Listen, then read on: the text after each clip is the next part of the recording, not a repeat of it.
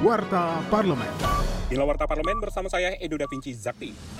Anggota Komisi 9 DPR RI Darul Siska meminta seluruh potensi wisata di Provinsi Sumatera Barat dapat memuat dalam satu informasi yang jelas seperti melalui leaflet, sehingga mudah dan dapat mempromosikan langsung kepada masyarakat di luar negeri. Menurut politisi asal Dapil Sumbar II itu banyak daerah lain yang dikenal secara internasional, namun beberapa daerah di Sumatera Barat yang mempunyai daya tarik tersendiri belum terlihat. Untuk itu dirinya meminta semua pihak turut membantu mempromosikan daya tarik Sumatera Barat agar dapat dikenal di mancanegara.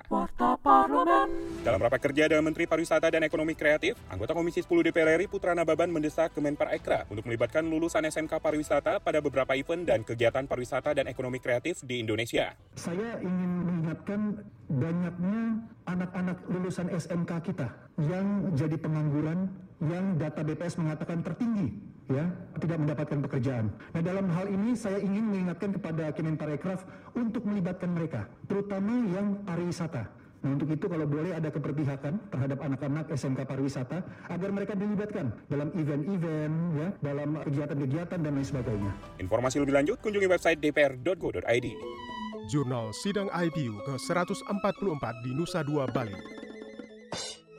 Anggota Badan Kerja Sama Antar Parlemen atau BKSAP DPR RI, Diaroro Esti menilai teknologi informasi dan komunikasi atau TIK memainkan peran penting di tingkat global dalam menjembatani interaksi guru dan murid terlebih selama masa pandemi. Untuk itu, politisi fraksi Partai Golkar tersebut berharap dalam Forum Interparliamentary Union atau IPU ke-144, seluruh parlemen dunia mendorong akses TIK agar terjangkau bagi seluruh lapisan masyarakat di berbagai wilayah.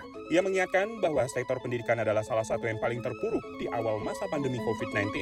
Televisi Radio Parlemen. Demikian Warta Parlemen, Produksi TV dan Radio Parlemen, Biro Pemberitaan Parlemen, Sekjen DPR RI.